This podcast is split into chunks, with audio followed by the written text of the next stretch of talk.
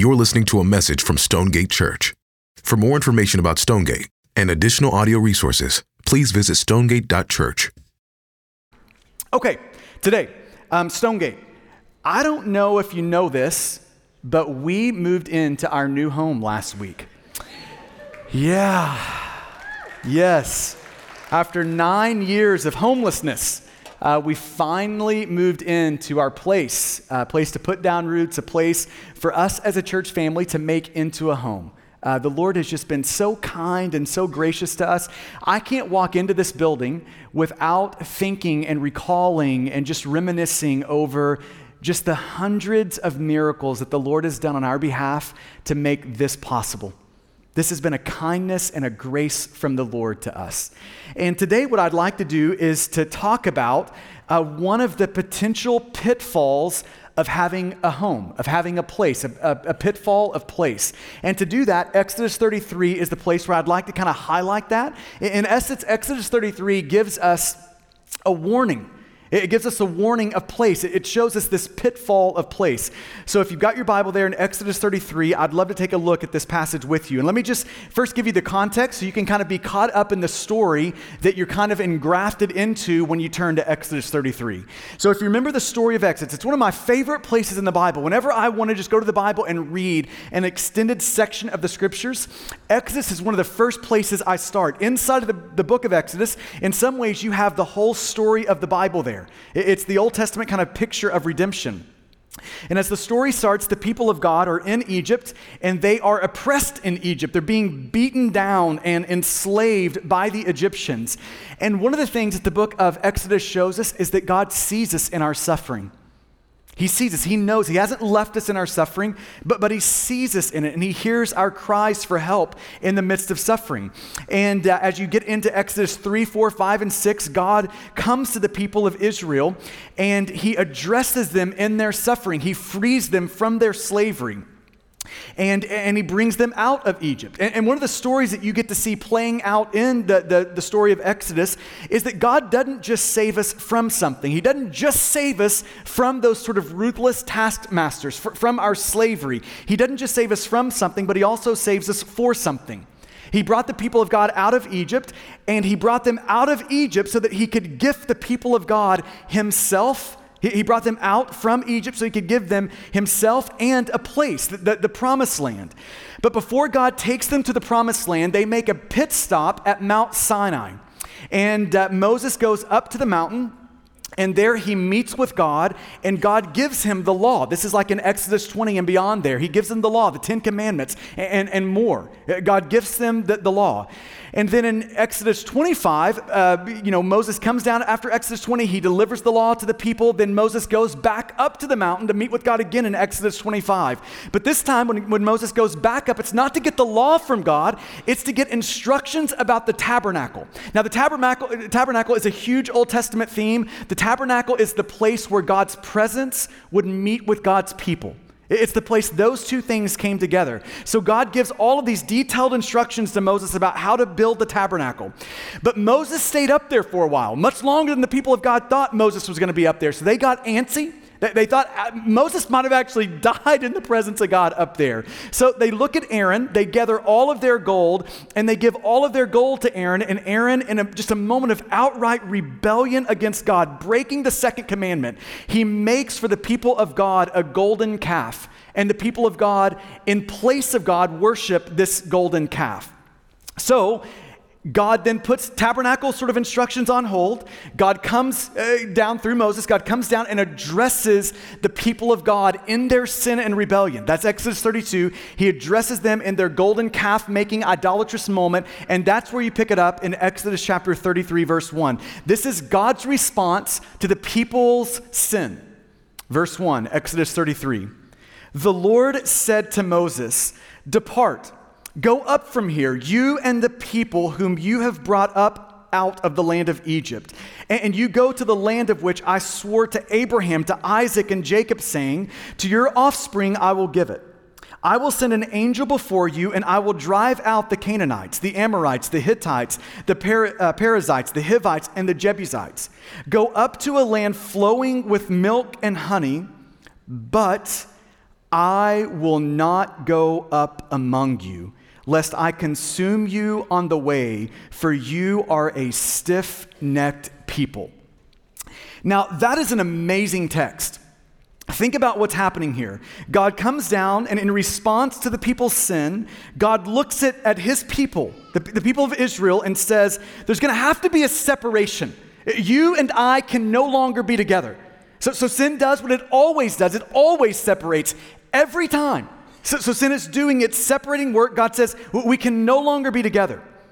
So, so think about what's happening. The, the people of God are going to be without the presence of God. But God looks at, looks at his people, looks at the people of God, and he says, But, but here's what I will do for you I'm still going to give you the promised land. You can still have the place that I promised to you. This, this place is going to flow with milk and honey. That's a metaphor for prosperity. So, so God is saying, you, you can go into the place into the promised land, and in that place you're going to prosper. And I'm even going to send my angel there among you, and my angel is going to do this work for you. This angel that I'm going to send among you is going to clear out the inhabitants of the land so that you can enjoy this land flowing with milk and honey. So, so God's looking at his people and saying, you, you can have the promised place. You can have the, the place, but it's going to be without my presence. I'm not going. Sin has separated. I, am not going. God is looking at the people of Israel and He's saying, I'm going to give you one of the most incredible gifts that I can give you. it's this long awaited gift. You've been waiting for this gift for years and years and years. I, I first promised it to, to your great great great grandpa Abraham. It's this gift of a, of a place. I'm going to give you this gift. The only problem is it's going to be without God. I'm going to give you this place, but it's going to be without His presence my presence. One of the things that this text does is it drags a question kind of to center stage. And just like the people of God in this text are having to, to work through it and address it, so too are we. It, it, drags out this question onto center stage. And here's the question that this text makes us consider Would we be content? Would we be okay? Would we be satisfied having place without presence? Uh, would we be okay with that? I, like if God came and God said, you know what, it's going to be Christmas around here. I'm not just going to bring you a gift, I'm going to bring you my best gifts. Just think about what that might be in your life right now like the things you might be asking God for, His best gifts towards you. So maybe that's a home, maybe that's marriage, maybe that's kids, maybe that's pros- prosperity. Like you want a little bit of that milk and honey. Maybe that's it for you. Maybe that's great health. Maybe that's great friends. It's great. You just fill in the blank on what some of God's greatest gifts, like the thing you're really begging the Lord for right now like the, like the gift you would really like for God to give you right now. Uh, God is coming to them, and in essence, He's, he's staging this sort of hypothetical for us. In this passage, God's coming and saying, I'm going to give you my greatest gift. One of the greatest things I can give you, some of the greatest things I can give you, but it's just going to be gifts without me. It's going to be gifts without God. It's going to be prosperity without presence. Are you okay with that? Would we be content with having place without presence? Are we okay with that? It reminds me of a question that uh, one author in his book, it's called God is the Gospel, of a question that he asked. And listen to this question. I think it gets right down into the heart of this text. He says it this way The critical question for our generation and for every generation is this. This is the question they're having to answer in Exodus 33, and it's a question we should answer. It's this If you could have heaven with no sickness, and with all the friends you have ever had on earth, and all the food you have ever liked, and all the leisure activities that you have ever enjoyed, and all the natural beauties that you have ever seen, all the physical pleasures that you have ever tasted, no human conflict, no natural disasters, could you be satisfied with heaven if Christ weren't there? Would you be satisfied with the place? If there were no presence? That's, that's the core of the question. And I think it's a timely question for us as we move into a new place, a new home. It's a timely question for us. Would we be okay with a place with, without the presence of God? Now, we shouldn't assume the answer to that. We shouldn't assume it. Just because we know what the answer should be, it doesn't mean uh, that it's the answer that would be right? So, so we shouldn't assume that we would answer it the, the, way we should answer it. And there's plenty of places in the Bible that, that allow us to kind of have some fear and trembling in us when we're addressing this question, because there's plenty of places in the Bible that show people answering it wrongly. That should have answered it rightly. Uh, do you remember the story of the rich young ruler? Uh, God comes to him and says, It's either your possessions or it's me. Take your pick. Uh, do you remember that moment? Uh, God is essentially framing it like this it's either prosperity for you or it's presence. Which are you going to choose? You can have the place, land flowing with milk and honey, you can have all that, or you can have me. What's it going to be? And notice that God didn't just say it was like a and. It wasn't an and question. It wasn't you can have this and that. It was an or issue. It was a fork in the road. Like, like he created the moment when it when the rich young ruler had to decide are you going to go with prosperity or are you going to go with presence? And do you remember what the rich young ruler did? He couldn't walk away from his stuff to get God. He, he chose prosperity over place. So we shouldn't assume it, we should actually question it. Like, what would we, what, what, what do we want? What is it that we desire? And one of the angst that I just feel inside of me when I, when I think about that question is that so often what passes for, for Christianity in our culture really isn't Christianity at all. It's just not, it's not Christianity. When people ask me, what is a Christian? My most common response to that question is to, to answer by saying, a Christian is a person whose heart is crying out with the psalmist in Psalm 42 1. As the deer pants for water, so my soul pants after God.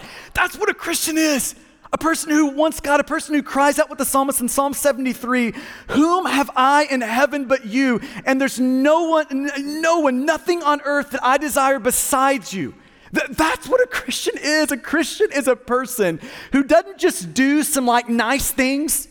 A Christian is not just a person who's kind of a, a, good person. That's not what a Christian is. A person, a Christian is a person who has been changed at the deepest levels of their soul all the way down at the level of desire. A Christian is a person who actually wants God. That's what a Christian is. A person who wants Jesus. Like when they fill in the blank, more than anything else in this world, I want blank. In that blank for a Christian is Jesus. That, that's what a Christian is. And we shouldn't assume it, but we should question it. A Christian is a person who doesn't just see God as useful, but sees God as beautiful, as the thing that they want, the, the thing. And that sort of longing for God is not mainstream. And I'm not talking about like in the culture, I'm talking about like in the church. It's not mainstream. Uh, Christian Smith wrote a, a, book where he did extensive research. He's a sociologist. He did extensive research on how people see God. Like when they say the word God, what do they think? Like what fills in the details of that word God for them? And uh, in this extensive research that he did with college uh, students, this is inside the church, so uh, college students and teens, this is what he found. Uh, these five statements summarize how, uh, what his research found in their view of God. Here are the five things. Number one, when people say the word God, this is what they think. A God exists who created and orders the world and watches over human life. That's the first part of what they think. So he's not necessarily intricately involved in kind of the knit and grit of life, uh, but he's more like a watchmaker who kind of has wound this thing up and has let it go. Number two, God wants people to be good, nice, and fair to each other, as taught in the Bible and by most world religions. So, so the main object that God's after inside of a human being is to make bad people good people, to make good people better people. That's kind of the thing God's doing, where the Bible actually presents us a God who is making dead people alive. But, but the way that most people see it is God is after just some good moral behavior. Number three, the central goal of life is to be happy and to feel good about oneself. So it's a way of seeing God as God is there to give me the things that I need to kind of be happy and self satisfied and to feel good about myself. Number four, God does not need to be particularly involved in one's life except when God's needed to resolve a problem. So, God, you can kind of just stay over there. I'll let you know when I need you. It, it's that sort of a view of God. Number five, good people go to heaven when they die. So, if you're a good person, God will be good with you. That's, that's the sort of five uh, statements that kind of make up what he found uh, as people's view of God. And he, he summed it up in three words. So he, he took it down from those five statements to three words. And here were the three words he used to describe our culture's view of God moralistic, therapeutic deism. So, moralistic, God is about making bad people good. Therapeutic, God is there to satisfy our kind of wants and to soothe our sort of things that we think would, would satisfy us in life. He's there for that. And deism, it's not a personal God, it's a God kind of over there and distant. God will let you know when we need you right?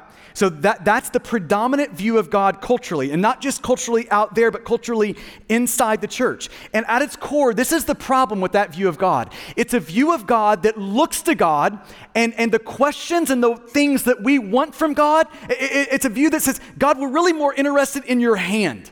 Like, you give us things, God. That's what you do. You're, you're, useful to us. You give us these things, and it's a view of God that doesn't want the face of God. God, it's a view of God that, that's after his stuff, not himself. It, it, that, that's the dominant view of God in our culture. It, when presented with the, we can have God's gifts or we can have God. We can have prosperity in place or we can have his presence. It's a view of God that just gravitates and says, we'll take his gifts over, his, uh, uh, over God. We'll take his, his, his place over his presence. That's the dominant view of God in our culture. Now, let's contrast that with their response. Look at verse 4. Here's their answer to, to, to the question. What's it going to be? Is it going to be place or, or is it going to be presence? What is it? Here's their answer. Verse 4. When the people heard this disastrous word, they mourned, and no one put on his ornaments. For the Lord had said to Moses, Say to the people of Israel, You are a stiff necked people. If for a single moment I should go up among you, I would consume you. So now take off your ornaments that I may know what to do with you. Therefore, the people of Israel stripped themselves of their ornaments from Mount Horeb onward. Now, I just want you to feel this text. Put yourself in this text for a moment and just feel this. When they, when they got word that the options were place or presence, when they got word that those were the two options, it's we could have the, the, the, the promised land, just not the promise maker. When, when, that was the option, place versus presence, their response in verse 4 is that feels disastrous to us. That they just fell to the floor and they mourned that. Now, if, if, generally speaking, if you want to see how not to respond to God, all you have to do is go to the Old Testament and just watch the people of Israel, right? Because they just over and over and over again show us that's not what you do. And, and by the way, it's a really humbling thing to know they're really just a metaphor of us. They're just showing us how we so often respond to God. But if you want to go to, to one place in the Old Testament to see them get it right, like to see them respond to God in a way that is like, we should, we should run after that, we should do that, that, that that's a model for us, this is the moment.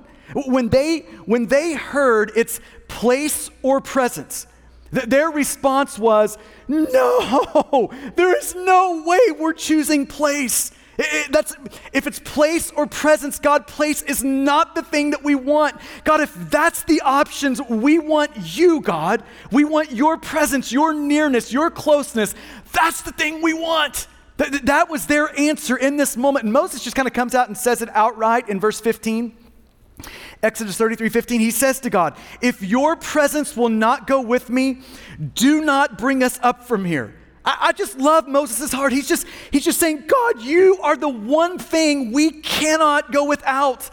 God, we, we are not moving if you don't move with us. If you don't go, we're not going. If you go, we're going. I, I just love Moses' heart in that. Moses knows that the presence of God is kind of the whole point of this thing. He knows without the presence of God, without God being with them and for them, that it is hopeless for him. Moses knows that without the presence of God in verse 14, no one will find rest. And, I just wonder how many of us need to find rest, like rest for our souls. Moses knows that without the presence of God, that's never possible. Moses knows that in verse 16, without the presence of God, they will not be a recognizable people. They will not be distinct. They have no chance of being like a light among the nations for, for God. They have no chance of doing that. In this passage, the people of God are learning a fundamental lesson of what life with God means and looks like. And it's a lesson that we also have to learn. Stonegate, we, we need to learn this lesson. And here is the lesson God is teaching them in Exodus 33 that nothing with God is better than everything without God. That, that nothing with God, like we don't have a single thing, but we have God. That is better than the whole world without God. The, the, people of God are learning. God, God is taking them to, to, a particular school to teach them a particular lesson. And here's the thing that He's teaching them home is not just a place, home is three persons. That, that home for the people of God is the presence of God. That's what makes it home. It's that God is there. I mean, think about the deep longings in our soul that we talked about last week for home. We all have those sort of deep, primal longings for home in our soul. And if right now God brought heaven down to earth, like Revelation 21 and 22 are happening, heaven comes down to earth. Unless God comes with it, it would have no chance of satisfying our souls. no, no chance. That the whole point is the presence of God. Home is the presence of God. So now that's forcing the, the question now upon us. That, that's their response, that's their answer to the question. The question now is Stonegate, what, what will our response be to that? What, is your response to that question? When it's place versus presence, prosperity versus presence, God's gifts versus God, what is the answer to that? Do we see God as just useful to get things from, or has He actually become beautiful to us? Someone we love and desire and adore? Do we see God that way? And I think it's just such a timely thing for us to consider. And this goes for any church. We'll just apply it particularly to us. Stonegate, the moment we take our first step toward death, here's the moment. Here's, here's the first step toward death is the moment our heart looks up at God and said, God, we, uh, we like you, but God, we're actually, we're doing just fine with this thing, th- this place, th- this amount of prosperity. God, we're doing just fine with this. And we can kind of take it or, or leave you, but God, this is what we're actually after. That's a church's first step toward death. But here's a church's, here's our first step toward life. Continual life, continual vibrancy is that every time we're offered place versus presence, our heart looks up to God and says, God, if there is one thing we cannot do without, it's you.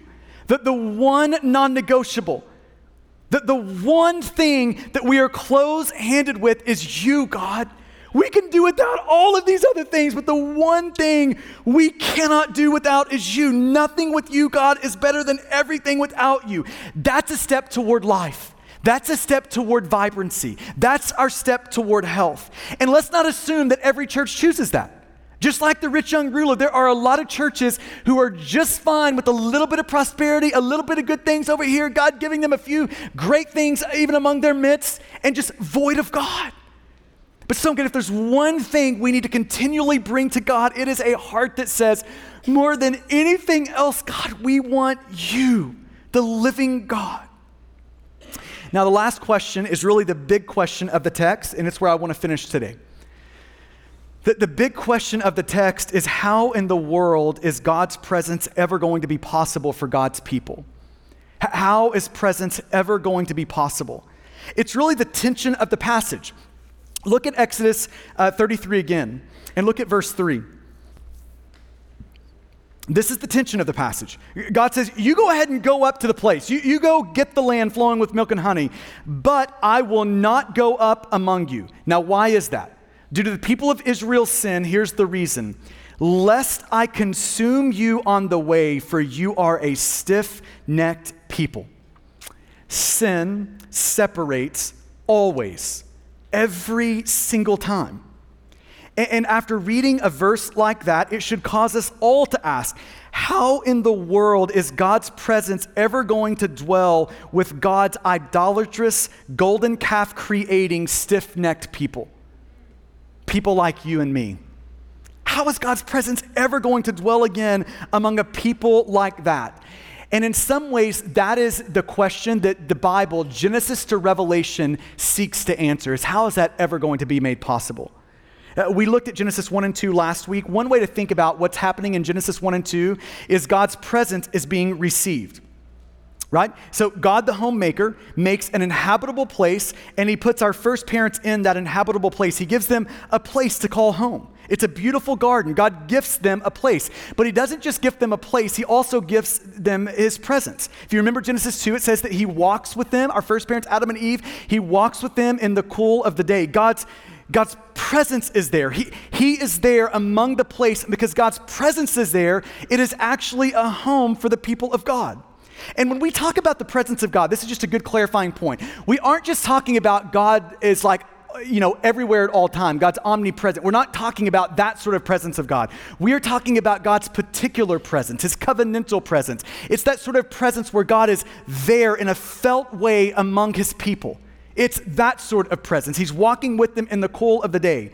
God's given them a place and his presence. And then if you remember in Genesis 3, uh, God's presence was lost through sin. This is the, the, just the disastrous effects of Genesis chapter 3. Our first parents, Adam and Eve, ate the forbidden fruit, and in Genesis chapter 3, sin does its separating work. Uh, it, it, instantly uh, presents this chasm and gap between our first parents and God, all the way to the point where they are, they are kicked out of, they're cast out of the garden, they're cast out to the east of Eden. And if you remember how Genesis chapter 3 finishes, it finishes with God posting up an angel to the entrance back to his presence and place. He posts up a, a, an angel there with a flaming sword, letting the world know that you are not coming back into my presence. So there we're left with how in the world will humanity, cast east of Eden, ever regain the presence of God? How in the world is that ever going to be possible? Well, in this passage, Moses, as a foreshadowing of a coming Jesus, shows us how it's going to be possible. He, he, shows us. In verses 7 through 11, Moses goes out to the tent of meeting. This is where God would meet with his people. Moses goes out for the people, on behalf of the people, and stands in the tent of meeting, talking to God on their behalf. And this is what Moses says, starting in verse 12.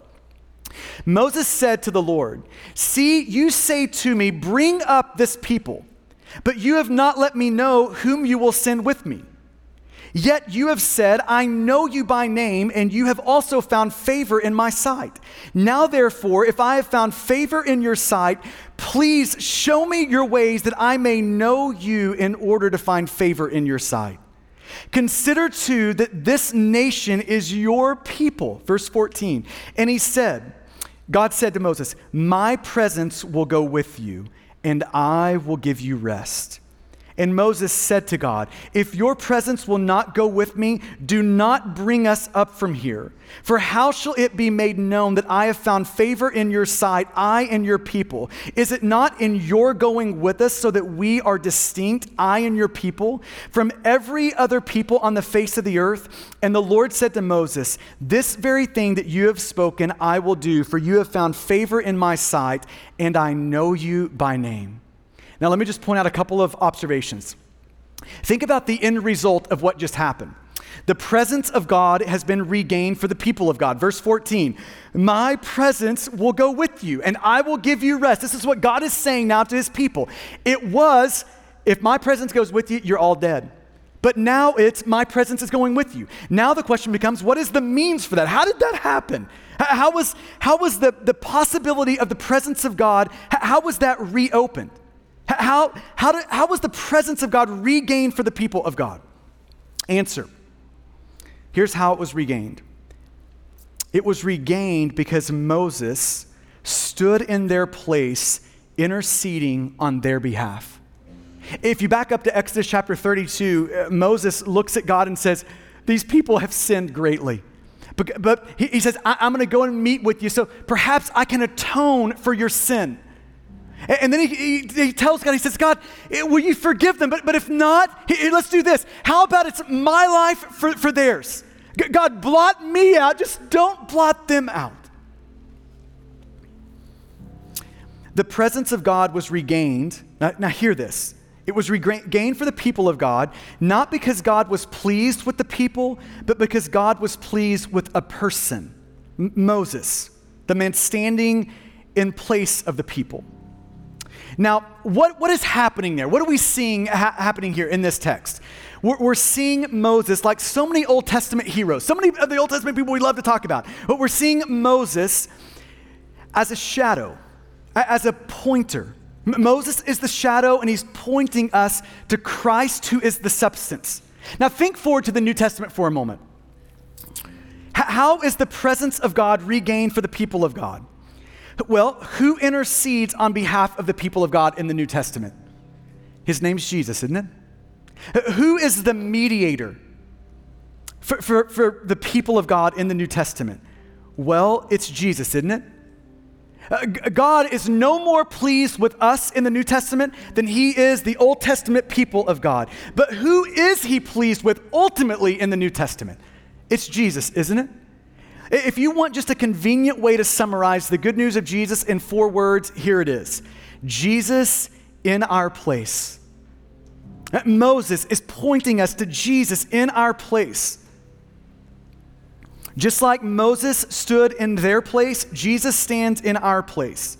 He, he, lived in our place. He died in our place, risen from the dead on the third day, all, all to, to, to regain and, and to make possible the presence of God inside of the people of God. And, and isn't it interesting on this side of the cross? It's not just God, you know, the presence of God being regained inside of that tabernacle over there or that tent of meeting over there. But, but no, the New Testament gets even better. It's not God making his home in a tabernacle or a temple.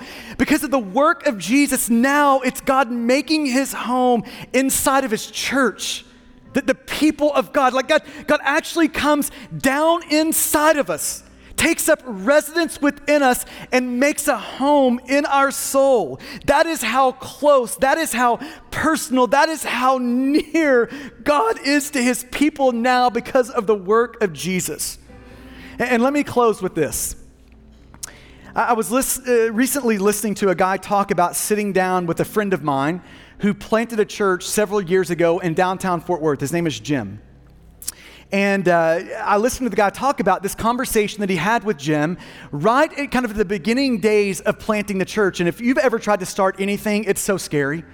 Like when you try to start planting, I mean, when you, you know, do the whole church planting moment, you just know that you're in need of like several hundred miracles from the Lord, like in a row. You, you need that sort of like work from God. You have no idea if anybody's going to show up. You just, you just don't know if it's going to work. And, uh, and this guy who was sitting down with my friend Jim, who was you know, planting the church, he looked at Jim and said, uh, Jim, how, how do you want me to pray for you? Uh, you probably need people, so you would pray for people. That'd probably be a good thing to pray. Uh, you probably need money. You're gonna have to like get a church off the ground and play. You're gonna need some money to do that. So uh, you may pray for money. And Jim looked back at him and said, um, "No, you don't. You don't have to pray for people. You don't have to pray for money. Here is the one thing that I would love for you to pray for us. Just pray that God would go with us. Just pray that God would go with us. And Stonegate, if there is one thing we should be praying for our church, one thing, if we could just condense it down to one thing, here it is for the rest of our church's history. God, please go with us. Please go with us. Amen. Let's pray together. I want to give you just a moment to allow the Spirit of God to speak to you and to press into you the things that would be helpful and to wipe away the things that wouldn't be. And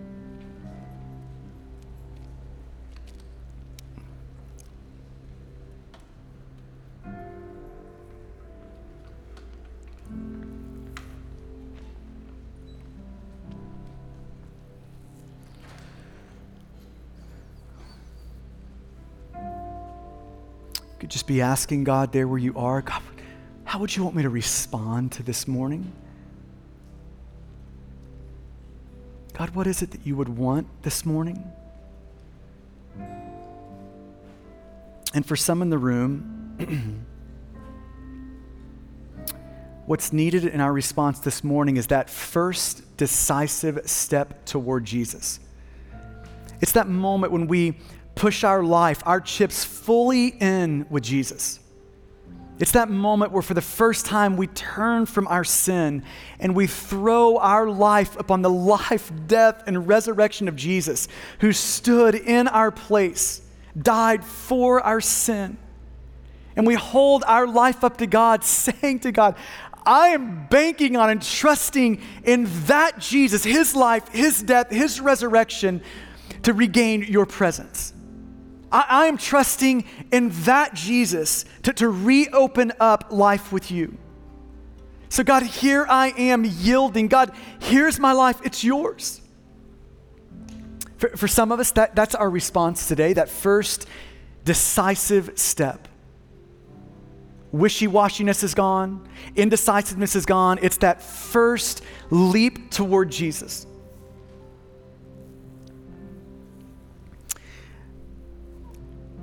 For others of us in the room,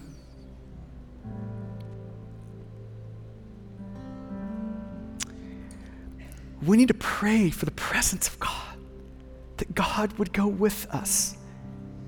And here's why that's important, not just, not just on a corporate church level, but like in your life, it's important. Verse 14 If you want rest for your souls, the only way, the only place that is found is in the presence of God. If we want to be a recognizable, distinct people, the, the only thing that will empower that over the long haul is the presence of God. Some of us came in this morning and we're just in a season of suffering. Life is so hard. Like, we limped in today. That the miracle was just that we made it today. And do you know what we need in seasons of suffering? The presence of God. Like, not just that God is in all places everywhere, but no, his particular covenantal presence to be felt in our souls. Do you remember in Psalm 23? Even though I walk through the valley of the shadow of death, I'll fear no evil. Now, why is that? Because the psalmist says, Because y- your presence is there, because your presence goes with me. If we're in a season of suffering, the thing that we need is for the presence of God to feel more real than even our suffering feels. So, oh God, through the power of your Spirit, would you do that in us today? God, would you do that? Would you bless us with that? God, we, your people, are looking at you today and saying, You're the non negotiable. If there's ever an or in our life, that this or you, prosperity or place, gifts or God, God, we are affirming today, individually as a church, God, that we choose you, that, that you are the thing that we want, God. Father, help us. It's in your good name. Amen. Thank you for listening to this message from Stonegate Church. A podcast is never meant to replace gathering with your church to hear the preaching of the Bible. So we want to encourage you to be part of a local church family. We meet every Sunday at 9 and 11 a.m. and would love for you to join us as we enjoy Jesus together.